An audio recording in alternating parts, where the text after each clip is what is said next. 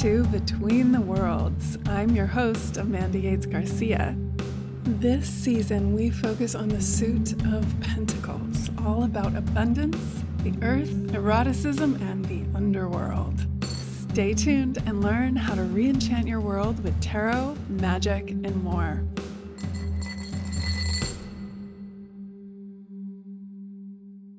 Listeners, we have such a special episode for you today. I'll be talking with Danica Boyce. We'll be talking about abundance and the underworld. And we're going to go into so many delicious nooks and crannies of that underworld with you. We'll be talking about things like paganism versus neo paganism, earth centered spirituality, what it is, even. We're talking about how paganism didn't really disappear with the invasions of Christianity into Europe and we go into whether or not the other world even exists and if if it does exist how we get there what spirit is desire is a force that moves us we talk about the pagan holiday of Lughnasadh. We talk about dark and twisted monsters who live in caves. We talk about music and poetry and how it creates the world.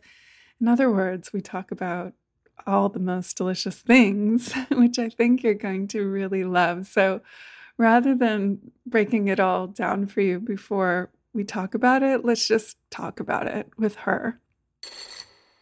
Before we get started, I've got a few juicy things I want to let you know about. I want to let you in on these lovely little bits.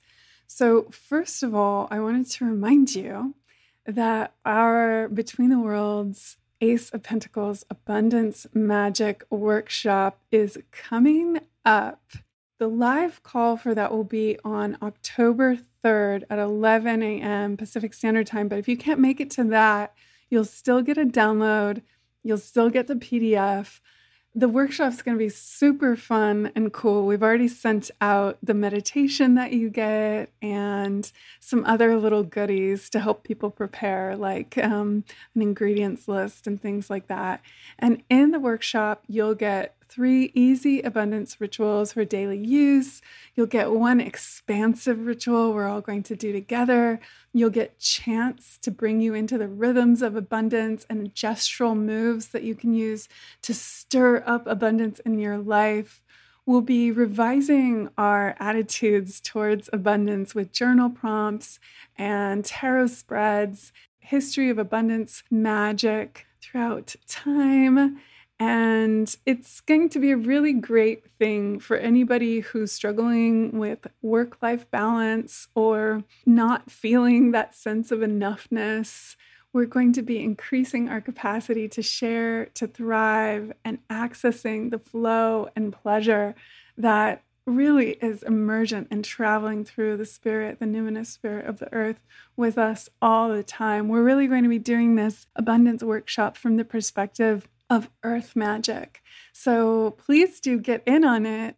It is the $77 and you get a lot for your pentacle.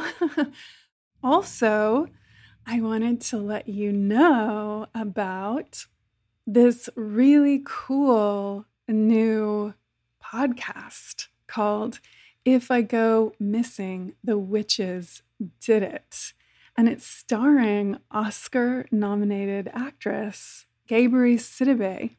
And it's about how this black writer goes missing and a white podcast host with a savior complex takes up the cause of finding her and collides with a coven of influencers she suspects are responsible. Now, this is for people who love or are fans of Get Out, The Craft, the White Lotus. Um, I'm really excited about it. Also, my NZ assistant was like, "Oh, this looks so exciting!" when they saw it. So um, I think it's something the whole family can enjoy. And if you're looking for a juicy new podcast that's like storytelling, a true crime podcast that also inserts some pretty trenchant social critique in there then this is the podcast for you. Again, it's called If I Go Missing, The Witches Did It. And we will put a link to that in the show notes. I hope you check it out. So, let me tell you about our guest today, Danica Boyce. So, you might know her actually from her podcast, Fair Folk, which is a project dedicated to sharing sacred song and folk traditions of Europe. And I I can't remember exactly when or how I found out about that podcast, but as soon as I did, I became an avid and obsessive listener. I think I first started listening to it when she was doing field work in Eastern Europe and constructed these really um, rigorous, elaborate, beautiful voyages into the folk music and folk traditions of the Balkans. And I just thought it was so beautiful and so amazing. And since then, she's gone on to develop her work and is doing all this stuff related to abundance now and conscious embodiment and personal liberation and the revival of nourishing and sustainable traditional culture especially related to European paganism, which is kind of an obsession of mine, as you probably know if you've been listening to this podcast for a while. So I really cannot wait to introduce you to Danica. So, Danica, I am so thrilled and excited to have you here. I've been a huge fan of yours for a really long time. I love your podcast so much. And I'm a fan of you in general. So thank you so much for being on the show. Thank you so much for having me. I'm very excited to be here and to have this conversation. I, you know, you sent me some questions in advance, but I definitely don't know where we're going to wind up. this is going to be a wild ride through the underworld, through through the the territories of of land and rock and stone and myth. It's going to be amazing. But so before we go into that gate, before we cross the gate of earth into the underworld, can you tell us a little bit about yourself and your practice just so that listeners out there who maybe aren't familiar with you yet can can know a little more about you? Absolutely. I call myself a pagan I guess life coach, abundance coach, um, possibility wrangler. I've been doing folklore research and teaching for about six years now as a podcaster, um, the maker of Fair Folk podcast. And I've been teaching online courses about abundance mindset and embodiment and paganism, myth, and folklore in the last couple of years. And I coach people one on one on those subjects as well. So delicious and so perfectly in alignment with this season, which is the season of Pentacles. I don't know if you do you know about tarot at all? Are you like a tarot? I love tarot and I've never actually thought about seasons in the tarot. So I'd love to hear more about that if if you don't mind. Well, this season we're covering this season of the podcast, we're covering the suit of pentacles. So Pentacles, as you know, corresponds to earth, to abundance, to wealth, to resources, to values, to, to work, and to the body, to flesh. So, all of these things that it seems like you are really make a huge part of your practice, of course, with the abundance coaching. Pentacles is all about that abundance or lack thereof. So this is this is truly serendipitous to have you here. Well, let's just start by talking a little bit about neo paganism itself or paganism itself. Is it neo? Is it paganism? and then I want to especially zero in on paganism as a as an earth-centered spirituality and what that means. So, let's just start with paganism. That's a great question, and I think that um, we, yeah, we can get really caught up in the difference between paganism and neo-paganism, and I understand why people want to differentiate between the two eras. Um, but I also think that there's something very continuous about paganism that that carries through from the what we'd call the pre-Christian era in Europe, which is which is usually what we're talking about when we talk about paganism, and the you know common era, the, the present day, um, because we think of paganism as an era because we've internalized culturally this belief that Christianity wiped out the traditional practices of peoples in Europe and elsewhere, when there's ample evidence in folklore that that actually isn't the case. So, just to address that, I'd personally identify as pagan as opposed to neo pagan, because to me, neo pagan sounds a bit like an apology or a qualification when I know that I'm not living in, you know, 500 AD. And I also know that there is a continuity of engagement and relationship with the earth and beings that is available now as it was available then. Um, so, paganism as an earth focused spirituality or tradition, I'm not sure exactly how you worded it. Yeah, earth centered spirituality is what I said, but we could call it whatever you want. well, I kind of love that question. Um, it really, it really threw me into a funny reflection on the fact that like paganism is very earth centered, and because we inhabit the earth, and we're like um, mainly um, okay, I'm having like many thoughts, but there's this funny thought that occurred to me first that I just wanted to get out of the way, where it's like actually paganism also reveres other planets and and celestial beings um, in a way, and it gives them agency in a way that the Christian worldview and science don't necessarily do. You know, they don't. They're not animated in the same way that that traditional cultures tend to think of, say, the sun and the moon. they're very central to the the spirituality of of traditional earth based cultures. But yes, um, so earth centered spirituality, I think, is a way of coming back home to where we actually are and accepting the place that we are as it is, as good enough, and also more than good enough, innately sacred and valuable and very much alive and agential. And the reason that we have to even assert this, because it seems obvious, like we're earth centered beings. Like we live on this planet. It seems crazy to think that we would not be invested in that or interested in that. But we definitely, for the last 2000 years, have been really invested in this sort of narrative of the primacy of a sky god that lives, you know, above and away from us, and that we've been sent here kind of like aliens to pay off some kind of penance. And then when we are good enough, we leave. we get to leave this horrible place, which is, I mean, a, maybe a bit of a caricature of Christianity, but if you boil it down, that is that is the central narrative. Is the idea that we're just in this world temporarily, and that the world is fallen. It's not. It's not good innately. It's not worthy in itself. And any part of us that is part of this world, this earth, this planet, um, would also be unworthy, which is a deeply traumatizing way to see reality and our place and our belongingness. So paganism or re reanimating this this relatedness and this integrated uh, nature with quote unquote nature is super valuable to me and super radical in the face of the last many centuries of of western culture specifically although i know that this kind of turn to monotheism and hierarchy has been taking place in a lot of different cultures in the world in this long epoch that we're in at the moment Hmm. So much there in that comment. Uh, where to begin?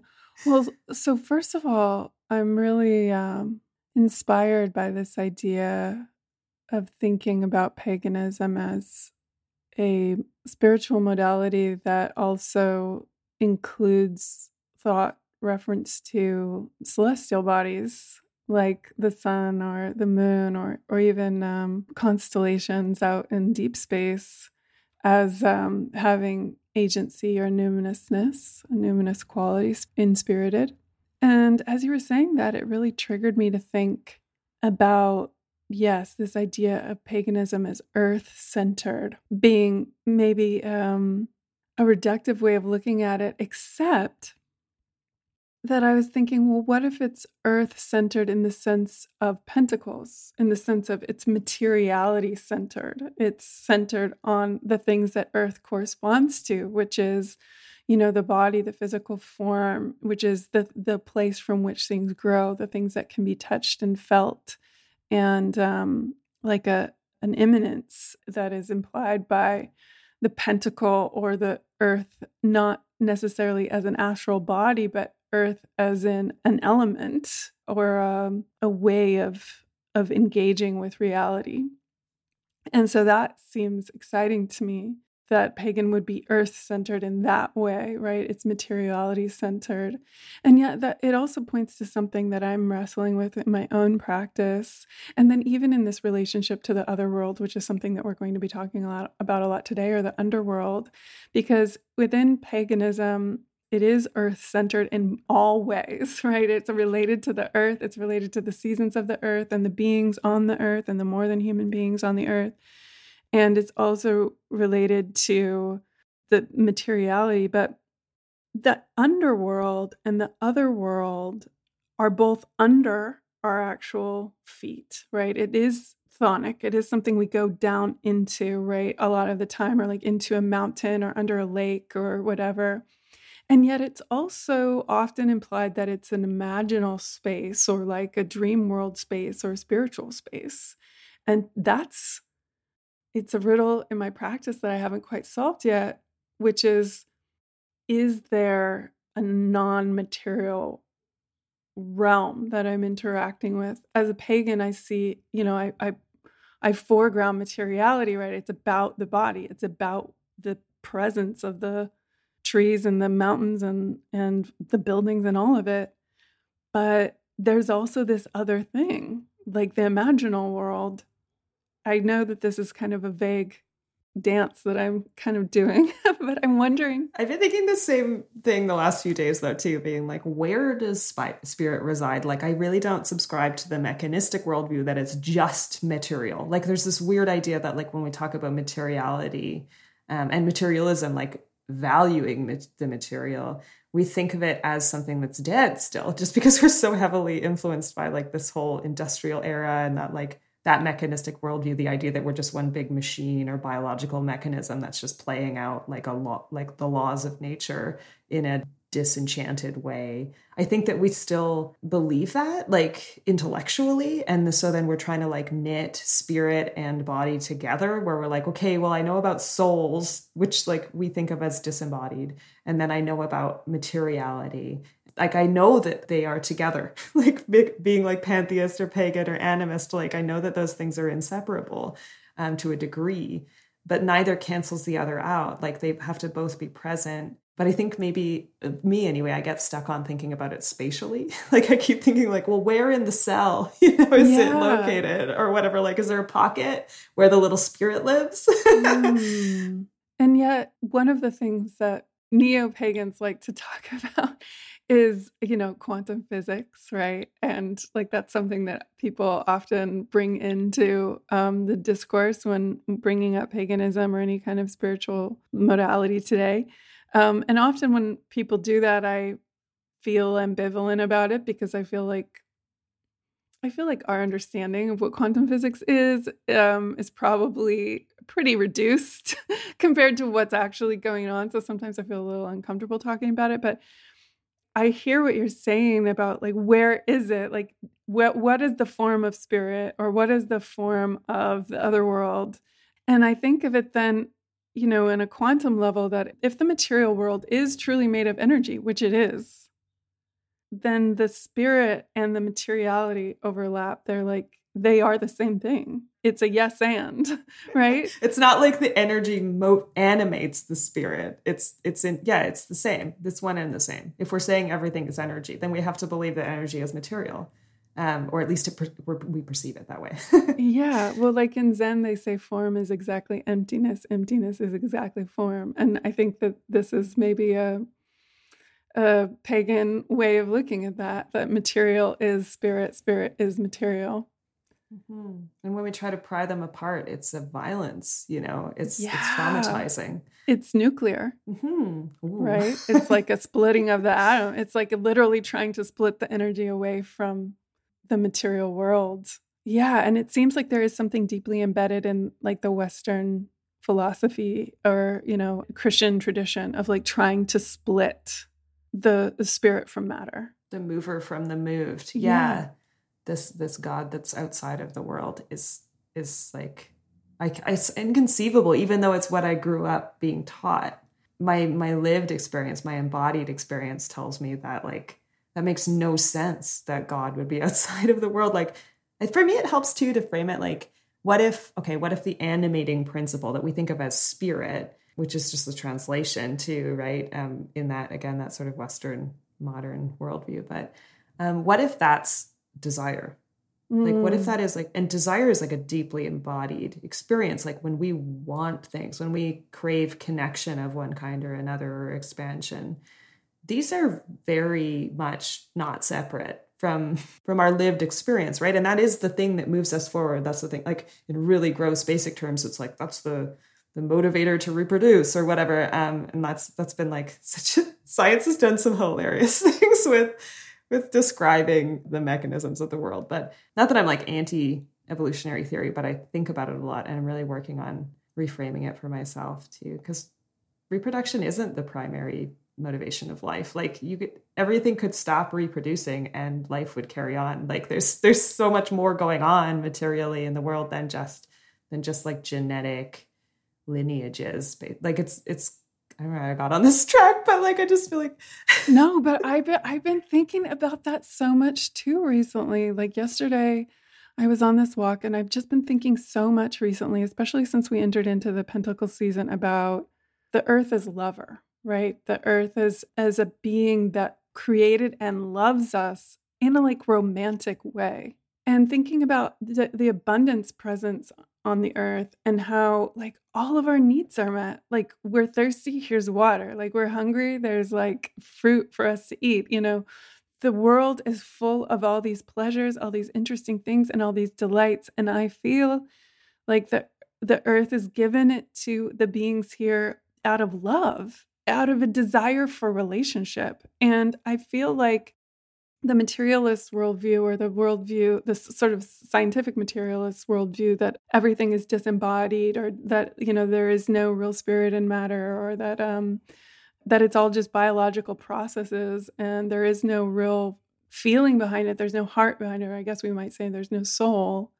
And I was thinking yesterday, that's kind of like saying, that mothers feed their children because of a biological imperative to do so. Like that, well, your mom makes you a sandwich when you're hungry because she's biologically like programmed to do that. And and that just removes love from the equation. And sure, like she is, but also there are other reasons, like there's soul there. It's so evident to me that there is. And for me, like the most mind-boggling thing when you look at this like numinous, magical, enchanted planet, that people can look at it and be like, that's not real. That that spirit is not there. That's what creeps me out and, and is mind boggling. It's creepy. Yeah, because like you could just choose different language and it would mean a totally different thing where you're like, it's just biology. Okay. What if biology meant like love right? Like or it's like how do you know like that story about like how it like we're just reproducing because we're like forced to by some like biological law. It's like what if we just replace that with like i feel like that story is being told by somebody who doesn't enjoy sex. Like do you think you just have to have sex? Like nobody's forcing you? Like what about the like it wouldn't be enjoyable um if it was yes, I, mean? I, do. I mean, I, I do think it's really around language. And, you know, I was reading this article the other day about trees and plants, and like it's possible that like plants can see. And they were talking about just the, you know, the hierarchy of evolution and eh, as the sort of biological model of like evolution from like plankton to you know, to like white men who are landowners, and finally we've arrived. But um, but how that model of evolution of just separating things into a hierarchy of like dominating forms is just completely wrong. Is like not at all scientific. It has no scientific basis whatsoever, and that it's completely ideological. It's it's totally based on religion, and that people's like the past 200 years or 500 to 2000 years of science have basically blinded us to what is actually happening scientifically and and they use the name of science to justify it. Oh yeah. And it's perceivable too. Like it is like basic facts are are concealed by like things that you could sense in your body and in your lived experience. Like you don't actually have to be that smart to intuit. Like a two-year-old could point that out. Yes. What's actually happening? It's just this like vast nightmare fantasy about like the disenchanted world that's just like living to compete and destroy the other, which is like not even like if you just pan out like a tiny bit, that doesn't work at all and is clearly not what's happening, right? I mean, that's like a very selective worldview that you really have to work hard to maintain. It takes 12 years of formal schooling. Voila. Boom. Like it takes that long to become a druid, we, for comparison.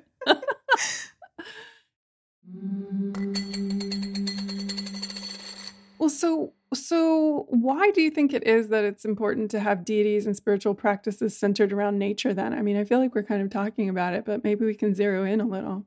Yeah, I like to think of things in terms of like our emotional realities um, because that's something we can all relate to. Like our social drives are very real, and though um, we try to like, you know, discredit them, like oh, that's just a feeling, it's not a thought. Um, feelings are what make us do things. Feelings are our primary motivators. So if we're trying to come to a specific outcome, which would be like us feeling good in the world, number one, and us not destroying the world number two like or maybe start with not destroying the world yeah. so survival survival number one um, number two flourishing but flourishing justifies survival. Like i think that it's not one then the other. I think that they both play into each other equally. I don't think that survival is really worth it if we don't have flourishing as well available.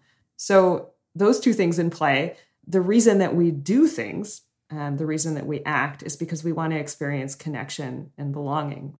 And if we want to continue living in this world and also enjoying it, it makes sense that we frame the world, we tell stories about the world that make it a place that we can actually belong, a, like a, a community of beings that we can meaningfully participate in. Um, so having deities associated with nature, giving nature meaning, which just sounds absurd to me. Like nature just has meaning. Like we can fight against it, and if we all like wiped ourselves out, nature would continue having meaning without us. Like nature just has meaning. It, we are nature. There's no separation there. But because we've been living in this, yeah, vast fantasy, vast fantasy would be a really fun band name, by the way. Um, it's hard to see that. So we really need to cultivate stories and experiences that we can immerse ourselves in that allow us to feel that belonging with nature. And I think one of the things that we often sort of miss when we're in that process of deifying nature is the fact that we're also participants and expressions of nature and that we we have to start by actually loving ourselves and actually believe, believing that we belong here and that this place loves us and wants us. And so, I mean, the most primary example of that would be sort of like a loving mother nature god that's where most of us kind of start if we're starting from scratch with paganism you know mm. like the gaia idea but there's so many other deities available in this idea of earth like earth is like stone and it produces water and it's soil and it's corn it's like literally everything but the sky you know and is in a system with the sky it's not in opposition but yeah belonging. Like we want to belong. And the sky is part of earth too, because even like the mm-hmm. thunder, like thunder doesn't come from outside of the earth. No. It comes from the atmosphere of Earth. It's not like Ju- well, Jupiter. I guess it's called Jupiter, though. yeah, you're right. No, you're right. I always think about that, about how you know that the, there's this idea that meaning is something that we impose on the universe, or purpose is something that we impose on the universe, and to me, that again is so mind boggling and clearly wrong because we're not outside of the universe. Like the universe made us and we have meaning. So therefore, there is meaning in the universe. If, it, if you have experienced it, then you know that it's there and you're not like standing outside with like here's you here's amanda and then there's like the universe over there like it's all right here. So whatever we feel, whatever we experience, like love obviously exists in the universe. We keep talking about it all the time. exactly. So we wouldn't be doing that if it didn't exist. But I love what you're saying about essentially that the universe is or nature is so much more beyond you know, it exists before humans ever came and will exist long after and yet the way that we understand it or the one way that we have to to be in romance with it is through story or through language. So the stories have to be just because of the way narrative is necessarily structured i guess unless you're like a i don't know postmodernist or something like um stories have characters. Stories have to have things that do things So in that way, we when we are talking about deities, we're talking about things that do things in the universe, and by by seeing the the deities that are are pagan deities that are like yeah like gaia or thunder or wind or kind of a mixture of like war and wind or you know all the different ways that one could come into being in the world um, i love that. Well so what are some of your favorites? Like do you have a couple favorite myths or fairy tales or stories especially about the underworld realms that you might want to share with us? Yes totally. And i want to mention before i start it's amazing that we're talking about this right now because there's several holidays that focus around the end of July and beginning of August that focus on this this uh, relationship between a thunder or a weather or a sky god and the and an earth god and the the sort of competition or just um, tension that exists between those two things that produces abundance that produces grain that produces gold.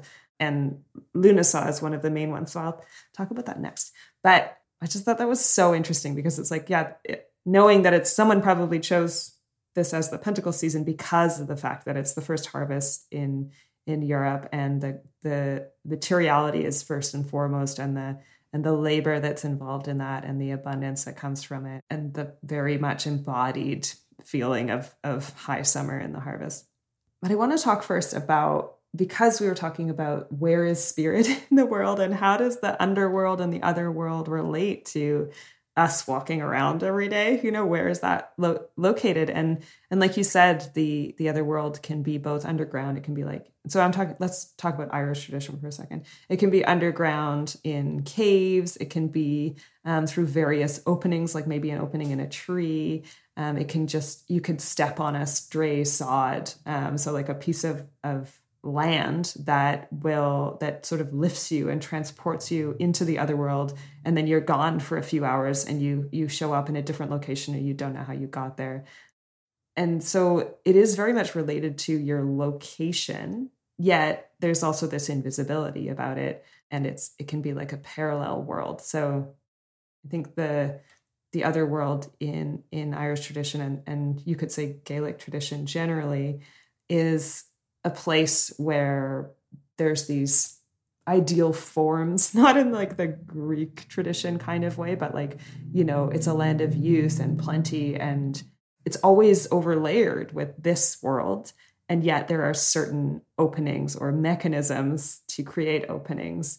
And one of the most common ones would be a fairy mound, you know, the the uh, the Ashi have have certain hills that that they live in that you that like say the fairy king or the fairy queen might inhabit and you might hear music coming from that place and it's not safe necessarily. Like going to the other world is not an ordinary thing and therefore it like always has risk. It's totally unpredictable. It's not human.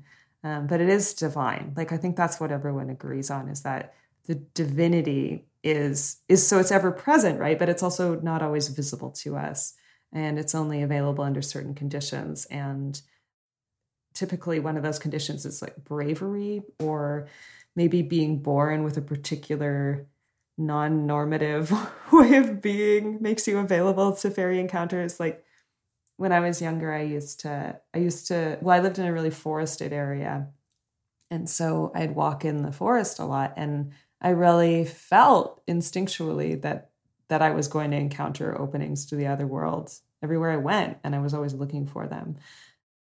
And I and it's funny because I think I found them anyway, but it just wasn't so material. Like I was already walking around in a semi trance, like you know, channeling songs and, and things, and that's kind of that's all you really need. You don't need to find the the door, you know. Well, what what you're saying really makes me think about how like the other world is concurrent with this world right? Like they they're interwoven together but those those thresholds are really about story. Like mm.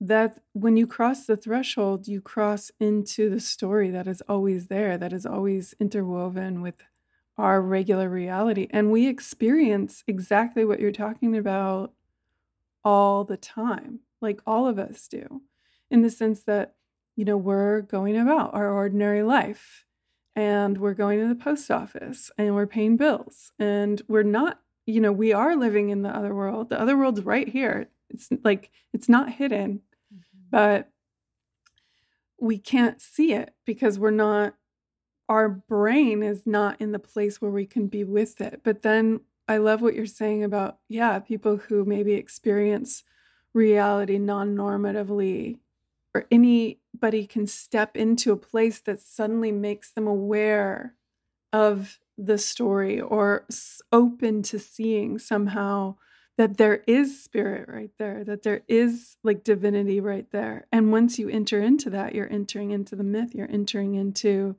the folk tale. And um and it's not safe, but it's it's life at its most raw and real mm-hmm. in a way. And it's so neat. I mean, you pointed out to me that I use the word non normative like ways of being. And I actually think that it might just be that it's not normative to exist in a state of like being that open all of the time, or more often than other people appear to be, um, being that available to to romance with the world, um, opening yourself to to seeing value in everything, even if it is an experience that other people would would interpret as negative or frightening or vulnerable. And I almost wonder if spirit is value in that way, where it's like when we talk about things being sacred, what do we mean? Do we mean more valuable? Um, what is what is sacred? You know, is it because we we would think oh exalted, and it's like well we only think exalted if we're thinking of something that's higher up, and that's actually not innate to the world. Like that higher up is better. I think of sacred as the thing that we sacrifice for, or the thing that we make sacred through ritual, through ceremony, through honoring. Like everything is intrinsically sacred to a certain degree, but that we make a thing sacred through the way that we engage with it. In other words, it's through relationship that a thing becomes sacred. So it is about what we want and what we love and what we desire and engaging with that.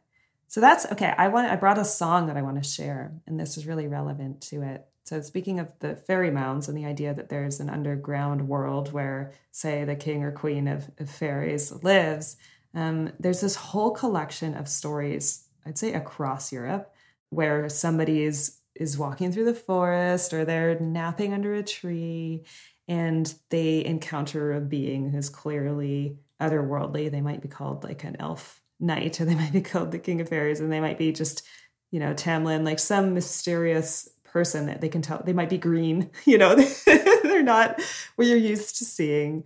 And um, and they fall in love with one another. And the person is invited to or compelled sometimes to go with this otherworldly person into the other world. And all kinds of things happen there.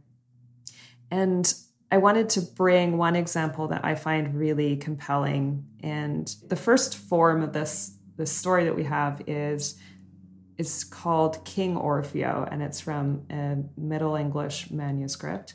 But the story, the name of Orfeo probably comes from Orpheus of Greek myth, Orpheus and Eurydice. There's a story, I think it's a romance between the two of them. But there's a ballad that made its way from the Middle Ages via like Middle Danish tradition, so it's Scandinavian story, and into the the Shetland Islands and um, and all over, I'd say all over the British Isles. But there's the tune to this song, Sir Orfeo or King Orfeo, that is contempt like now sung was actually not found until like the 50s, I think, or the 60s, or even maybe later on the island of Unst. And the chorus to the song has a mix of this Middle Danish language and Gaelic, I think. And so it's this hybrid of Celtic myth and the idea of like the fairy mound.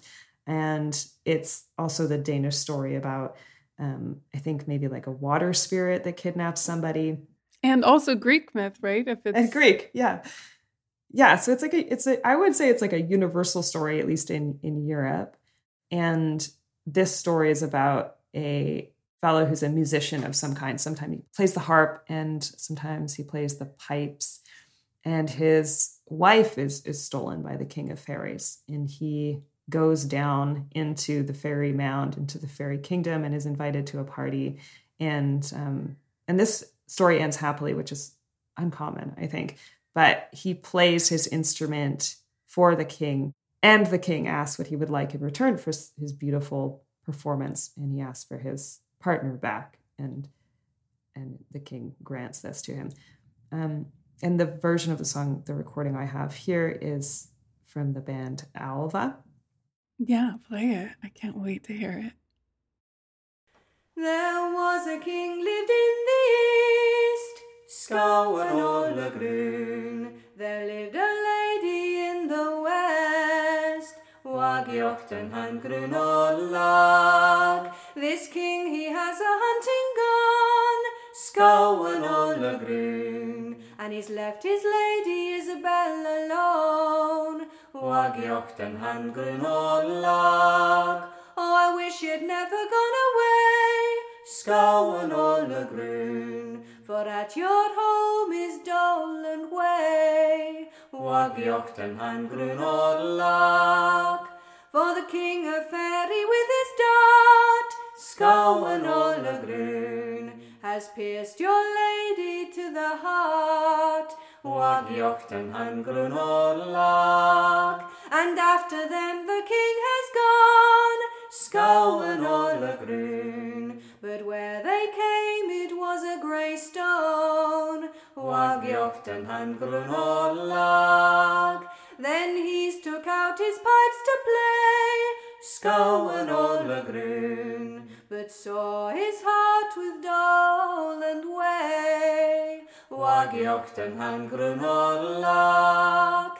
And first he's played the notes of Noi, Scowen Ola Grun. And then he's played the notes of joy, Wagjochten han Grun Olag. And then he's played a good gabaril, Scowen Ola Grun. That might have made his sick heart heal, Wagjochten han Grun Olag.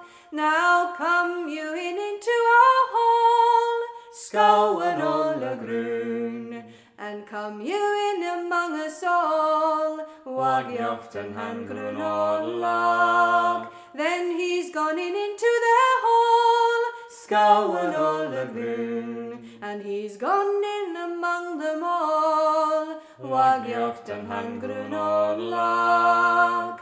Then he's took out his pipes to play, Scowen Ola Grun, but saw his heart with Doland way, Wagjochten han Grun Olag.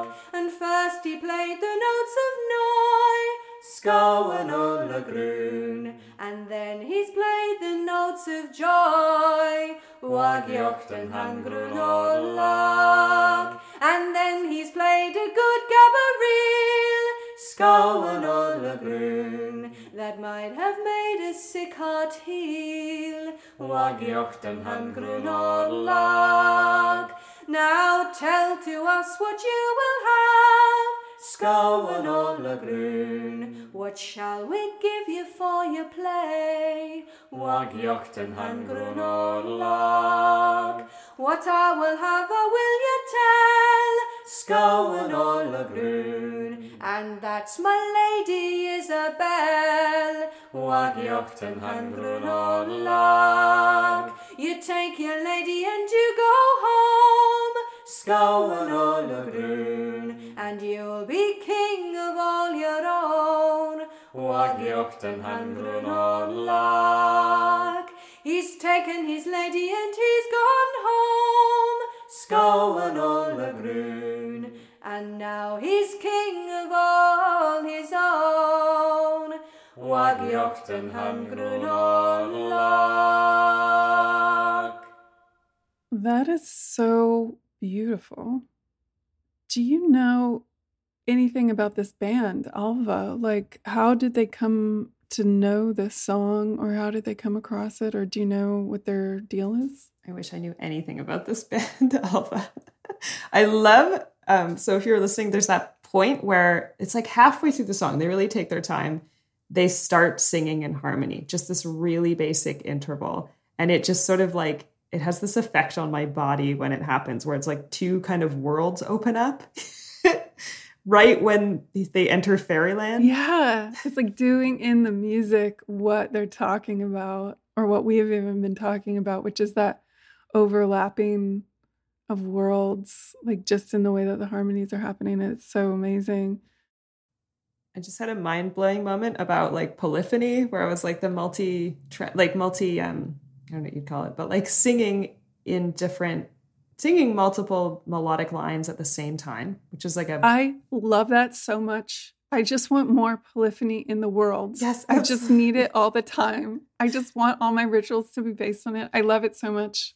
Yeah, needs need more of that. I think that it's an expression of like this multiverse concept. It just occurred to me like with this song that like all the realities that are happening at the same time and honoring them all and how they how they put each other into relief, how they express one another by existing. Multiverse, yeah. Yes, multiverse.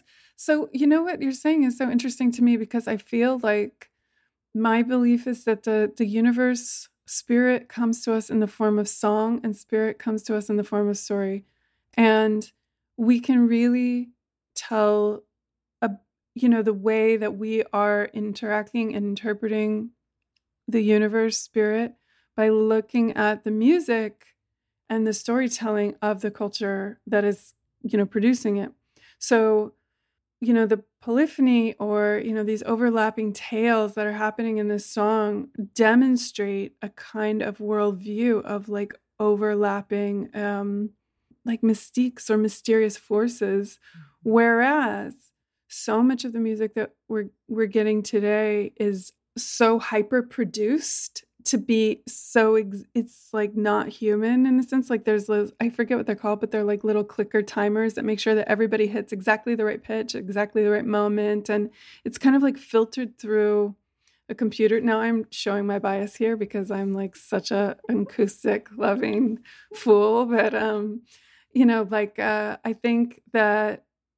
by telling different stories, by making different kinds of music, we actually make the world or we make an access to we we enter, we find that that that door to the spirit world by doing that, by making it. We can put more of it in the world. That's why poets and the bards are, are so important.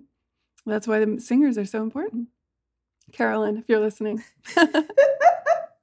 That's I, I you know that makes so much sense because like a lot of people tell me like with this podcast for folk that I've been making there's an episode about polyphony and I like to include a lot of polyphonic songs. And people tell me that like you know it's this wordless experience where they're like they the song opens up a world for them. It opens up like an entirely different cosmos almost because like you were saying like western modern music is so ordered. And like it comes from that classical tradition where like classical music in the like renaissance era they they heard some peasants singing in polyphony in the fields and they were like oh yeah we should do that but let's port it into our worldview which is that there's these like really strict hierarchies and they have a really specific distance between them and so it's always going to be in this like thirds or whatever it is that classical music decided polyphony was going to be for the last like 500 years.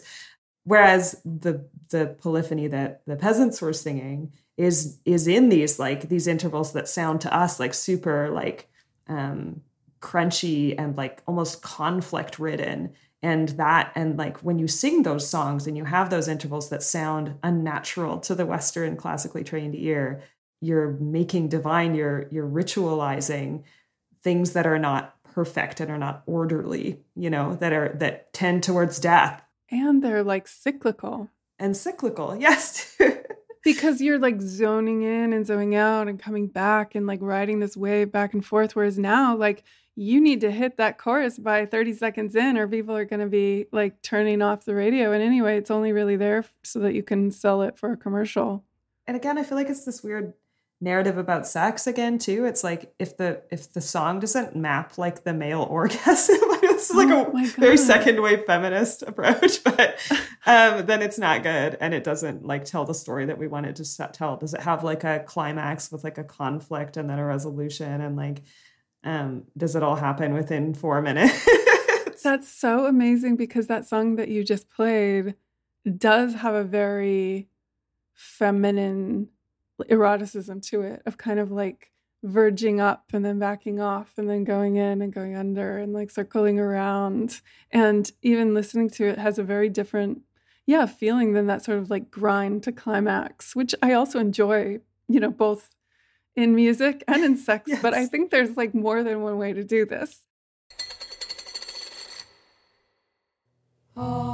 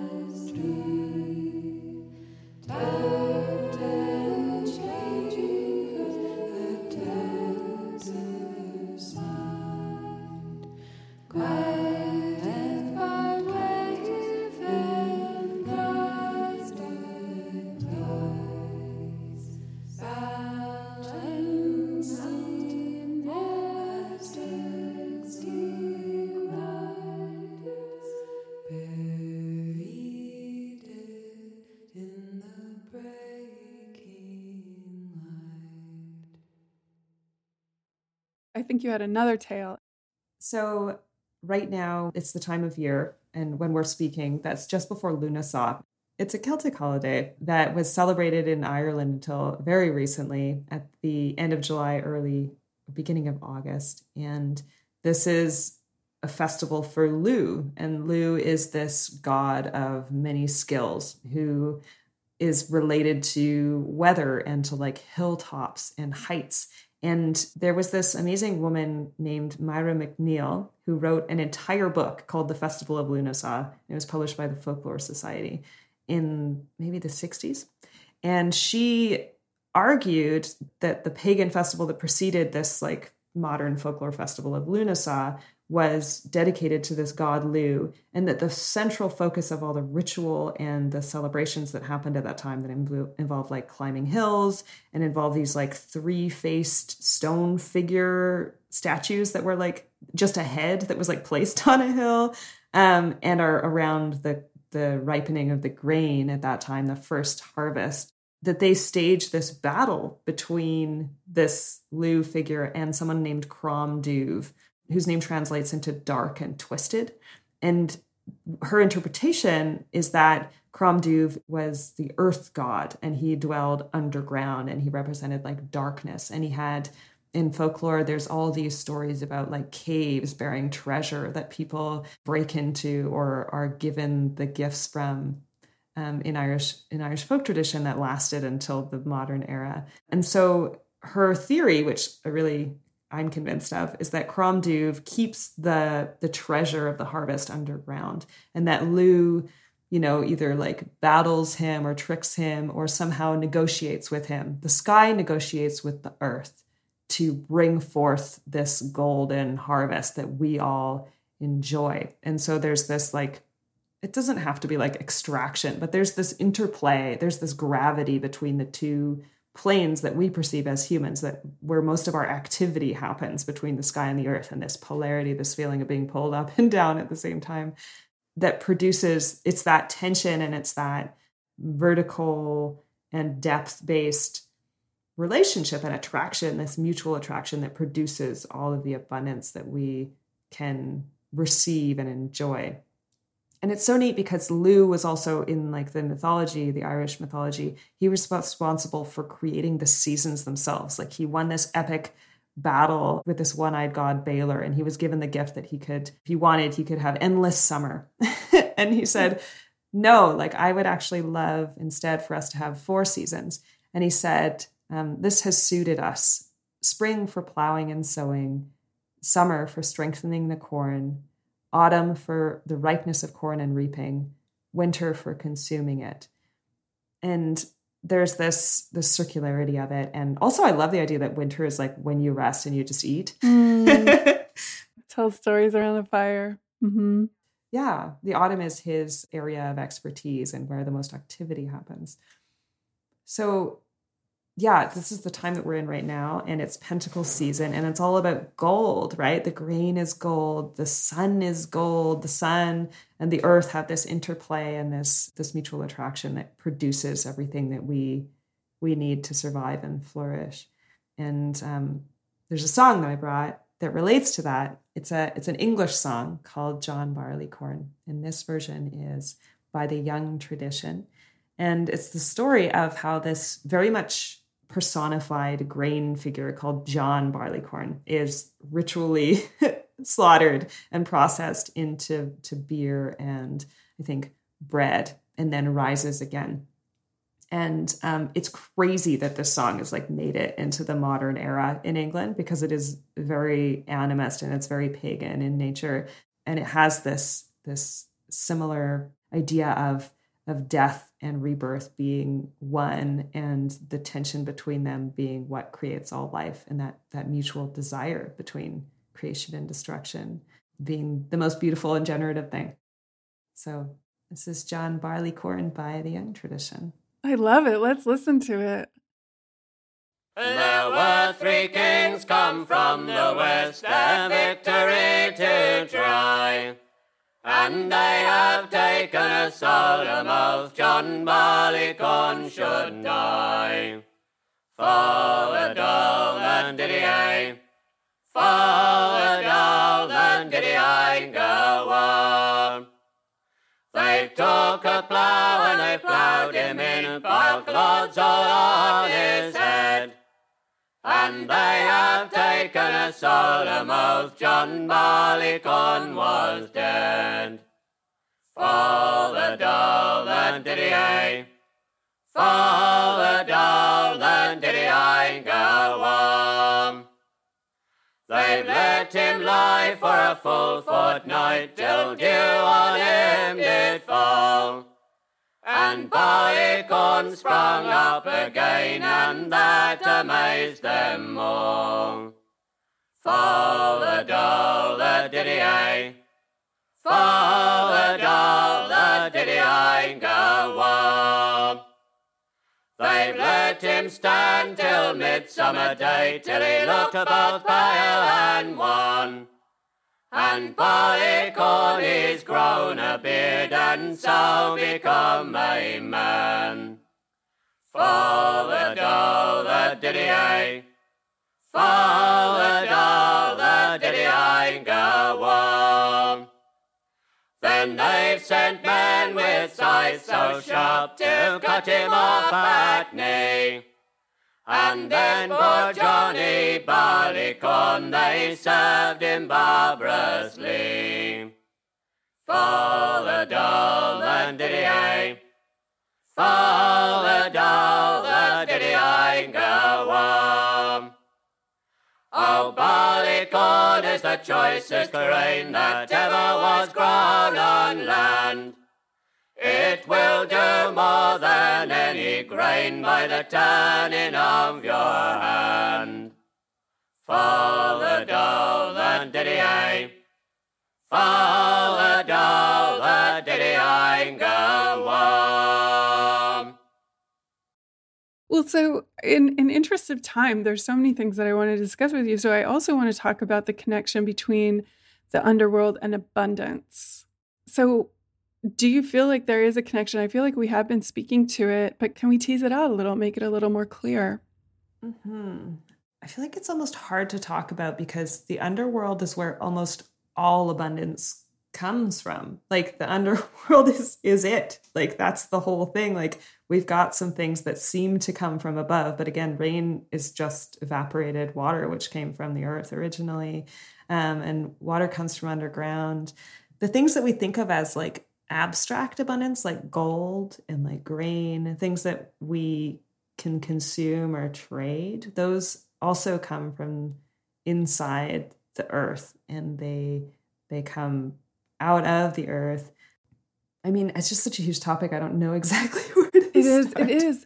But it, because yes, like all abundance comes from the earth, all abundance comes from the underworld, and then also like in so many mythologies across the world, like the underworld deity is the lord of wealth or you know goddess of wealth. You know, they have the gems, they have the gold, they have the grain, they have the fruits, they have all of that. But also, what's strange is there are a lot of underworld deities, like we told the story of Tannhauser on this um, season, where it speaks to like a fairy queen who is very sexy and you know erotic and and full of abundance. But also a lot of the time, the underworld deities are like neutered in some way, hmm.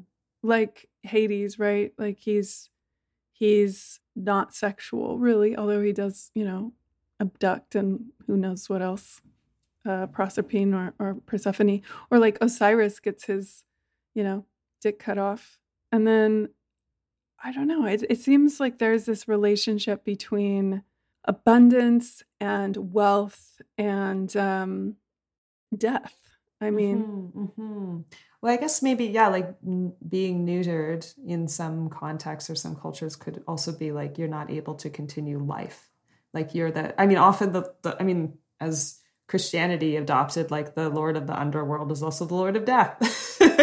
and the underworld is where you go when you die, and it's where all of our ancestors are existing, and it's where then that's why that's where abundance comes from. Like um, the precondition for abundance is death and just and decay and um, compost and shit. And and often actually i think a lot of these abundance gods in like older traditions including like Japan and ancient Rome as well, are are gods of of feces and of toilets and of like that's where that's what fertility is, you know, and it's not separate from like for some reason we think of it as a point on this circle that's like far away from everything else but it is the absolute precondition. And not just precondition like decay is happening at the same time as growth all over. It's not it's not like a discrete cycle that you could actually pull out of the world. Um, shit is gold and they're next to each other and they're the same thing. The ultimate alchemical axiom absolutely. And also i think that we're seeing it right now too. Like the world is dying like things are falling apart it is all dissolving and there is something new being reborn and we're we're part of that like we're we're creating that, which is really magnificent as well. I guess it depends on where, yeah, if you want to look at the lily pad or the shit that it's growing from, I suppose. How do you feel like abundance in the earth relate in your own practice? Like what are some of the rituals that you have for abundance or how do you relate to it in your in your work with your clients? I think, okay, so one of the main, I mean, this may sound cliche at this moment in history, but one of the main rituals that I have for embodied abundance is really just continually looking around myself and being incredibly grateful and enamored with everything that actually is, including the things that I don't prefer, the things that I don't like, the things that I think of as death or destruction or loss. Um, those are all those are all valuable and valued parts of the world and and leaning into neutrality about the way that things are and not not like bypassing them and pretending that they don't exist or that they're somehow good because this good and bad criteria is, is not something that the world experiences that's just a perception that we have um yeah like making a list of things that i feel grateful for and cultivating gratitude for things that i don't immediately connect with or think i want with my brain. Cultivating enjoyment and like pleasure like physical pleasure of all kinds. And that includes desire for positive experiences. That includes kinds of abundance that we consider taboo like money. For some reason like it's amazing that pagans who are like so interested in in materiality as divinity as a group are some of the most anti money people. And because of the ways that they've seen folks who are disconnected from earth behave with it. But it's it's strange that we carry this belief that we would also go forth and do the same things even though we have totally different values and a different worldview than the folks who are, are committing harm with that resource. But yeah gratitude and enjoyment like i actually think that's the main thing like how much can i enjoy this life and share that with others. It's so true. I feel like my practice really shifted when I realized that it wasn't just about asking for things or trying to get things, although yeah, I mean, I'm a witch, so my practice is based on desire. I mean, witchcraft is based on desire, and desire is a good thing. But that when I shift to a practice of gratitude and honoring and making sacred or recognizing and honoring the sacred, then I step into the fairy world. Like I step into the other world. Like that is the key to abundance is being able to live from a space of gratitude, which, yes, again, I, I don't want to be like spiritually bypassing, you know, for folks who are living in really dire circumstances and, you know, there is real suffering and oppression. And I think we're all trying to find our way out of that or trying to create a world where that doesn't exist. And being able to honor, for instance, like we don't have to honor the suffering and oppression, I think, but for instance, being really grateful and honoring the people who are like standing up against it. Like, for instance, the water protectors, the First Nations people who are defending against Line 3 in um, Minnesota right now. You know, I'm not grateful that the oil companies are digging that pipeline and destroying the planet, but I'm grateful that like there is all this valor and passion in, in people who are willing to stand up against that the precondition for being able to stand up against injustice is valuing what is, right? Like, is valuing that water that we would otherwise like. So the people who want to destroy these waterways with with pipelines are the people who can't actually appreciate the waterways as they can't as access that gratitude. They're not experiencing gratitude. Yeah, you are so right. Wow. Yeah. So it's not like experiencing gratitude is no, is is almost never bypassing like true gratitude, right? And true like awareness of what's what is and and also honoring your own inclinations and what you do and don't want. I don't want the world to be destroyed. I really don't. And it's it's also just my preference in a way like um but it's it's a preference that I would die for, you know? So okay, that's that's real and that's my desire and it also it knits together with this with this gratitude and awareness of the world. And gratitude again, gratitude doesn't have to be gratitude isn't happiness you know, gratitude is a lot of different emotions. Gratitude is presence and connection. And that can be presence with feelings that are labeled unpleasant because it is it's painful to acknowledge the reality of the world and how much we love it and it's painful to love the world and risk losing it and we suffer more for that exactly you know as you're speaking to this i just you've just made it so clear like the people who are working on those pipelines, the the people who are working the corporations who are laying the, that pipeline down, they are experiencing lack. They're doing that out of a sense of lack, not out of a sense of gratitude or abundance. Because if they if they knew that abundance, if they could see and feel that abundance, and they wouldn't be doing that. But yeah, it just uh, what you're saying just really speaks to me. And also, yes, like it hurts to love the world. It like hurts to love our fellow human beings. It hurts to love animals because they are being harmed and destroyed. You know, it it hurts um, to care about justice and to see it corrupted or not lived out. To see people that you love and care about harmed. It it is so painful that sometimes it gets to the point where I'm like, I don't know if I can bear this. I don't know if my body can contain this kind of pain. But would I give that up? Like, would I want to relinquish that love so that I don't feel it? And the answer is definitely no. It's a big no. I want to love. I'm it's worth it to me.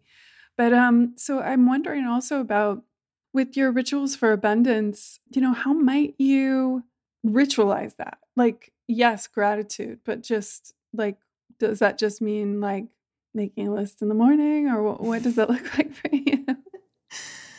I, one of my favorite ways, I mean, they're just the things are so simple, right? It's like singing and feeling that song and and like embodying the way that we the way that we were talking about it. We're like oh my god singing in polyphony is opening you know multiverses. Holy shit. So that's that's one way to ritualize it where it's like you're actually formally doing an intentional act and it may be with other people. But also when i'm by myself one of my favorite rituals is is just dancing and dancing my gratitude and my intention at the same time. So as an intentional practice, like Um, and it's been COVID for a while, so it's hard for me to remember like group rituals and how people do those things. But when I get up in the morning, like I love to put on a song that that feels like it opens other worlds for me and dance to it and really embody the feelings that I want to feel. Like I think when we're thinking about activism and, and manifestation and trying to make things happen as agents in the world that desire certain kinds of connections and, and events to occur, the most effective place to start is from feelings. It's not actually from facts or thoughts or plans or like outcomes. It's all about it's all about how you feel and when you shift the way that you feel you shift the way that everything relates to you and the way that you behave and the way that you view the world so i spend time dancing in my body engaging with with ritual music and i inhabit the feelings that i want to feel and i therefore feel them more and then i see that effect snowball in my life to use a negative kind of word but like in in huge ways and i think that's one of the most powerful practices that I can use to ritualize. Like I, I've sort of come down from needing elaborate rituals in my life, um, and I and I like to do that. Yeah, for real. Dance, song, storytelling. These are the things of ritual. These are the things of magic. It doesn't need to be anything beyond that. And I love that so much. And thank you for giving us that. And we are so grateful for you. Thank you. Thank you for being here. Thank you. Thank you so much, Danica. It's been so great to have you on. How can our listeners get more involved with your work or find out more about you or know what you're up to? Well, I post on Instagram almost every day. That's my main sort of way to get a hold of me right now. So you can find me at danica.voice there. And of course, there's five years of Fair Folk podcast that can be found on any podcast app. It's also on Spotify. Just look up Fair Folk podcast. And and it's so good. Please listen. I really, really enjoyed making that.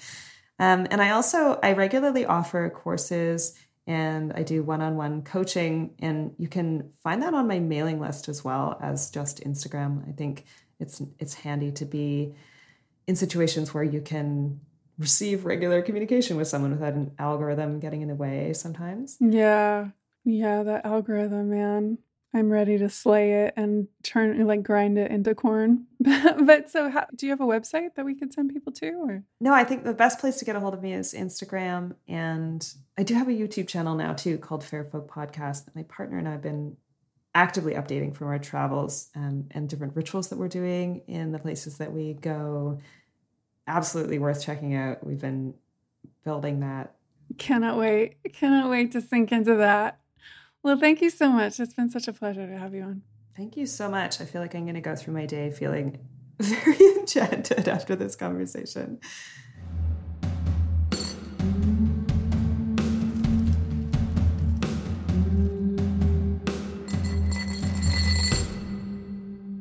Wasn't that amazing? I was so fascinated by that conversation. I hope you liked it too. I wish that we could be together, all of us, so that we could just go into it and have a deep dive discussion about all of that stuff together. And if you are a subscriber to our Between the Worlds Coven at the Jupiter level, then we can in our Facebook group or at one of our Tarot Studio events. Actually, we have one of those going on tonight. Please do show up for that. Those of you who are subscribers to our Weird Circle Next week, please do tune in for the last episode of season four. We have the privilege of talking to Bannabel Wen about the Ten of Pentacles, talking about tradition, ancestors, abundance, true wealth, how to share it, how to receive it, how to move it forward. I can't wait to go there with you. This podcast is made possible by listeners like you. Subscribers to our Weird Circle at the Jupiter level get workshops, community, bonus content, and magical support throughout the year. We really do hope that you join us. In the meantime, if you love our content and want to keep us on the air, please do take a moment to give us five stars or leave us a sweet review on iTunes or share your favorite moments from the podcast on social media. Truly, all of it makes a huge difference to us. You can tag me at Oracle LA or at Between the Worlds podcast. Not only does your support help keep us on the air, it helps baby witches who really need this content know how to find their way to us between the worlds. So, thank you for being here and thank you for helping other people find their way here as well. This podcast is hosted by Amanda Yates Garcia and produced by Carolyn Pennypacker Riggs. Our icon was created by Maria Minnis, aka Tiny Parsnip, and our graphic design is by Leah Hayes. Thanks for flying with us.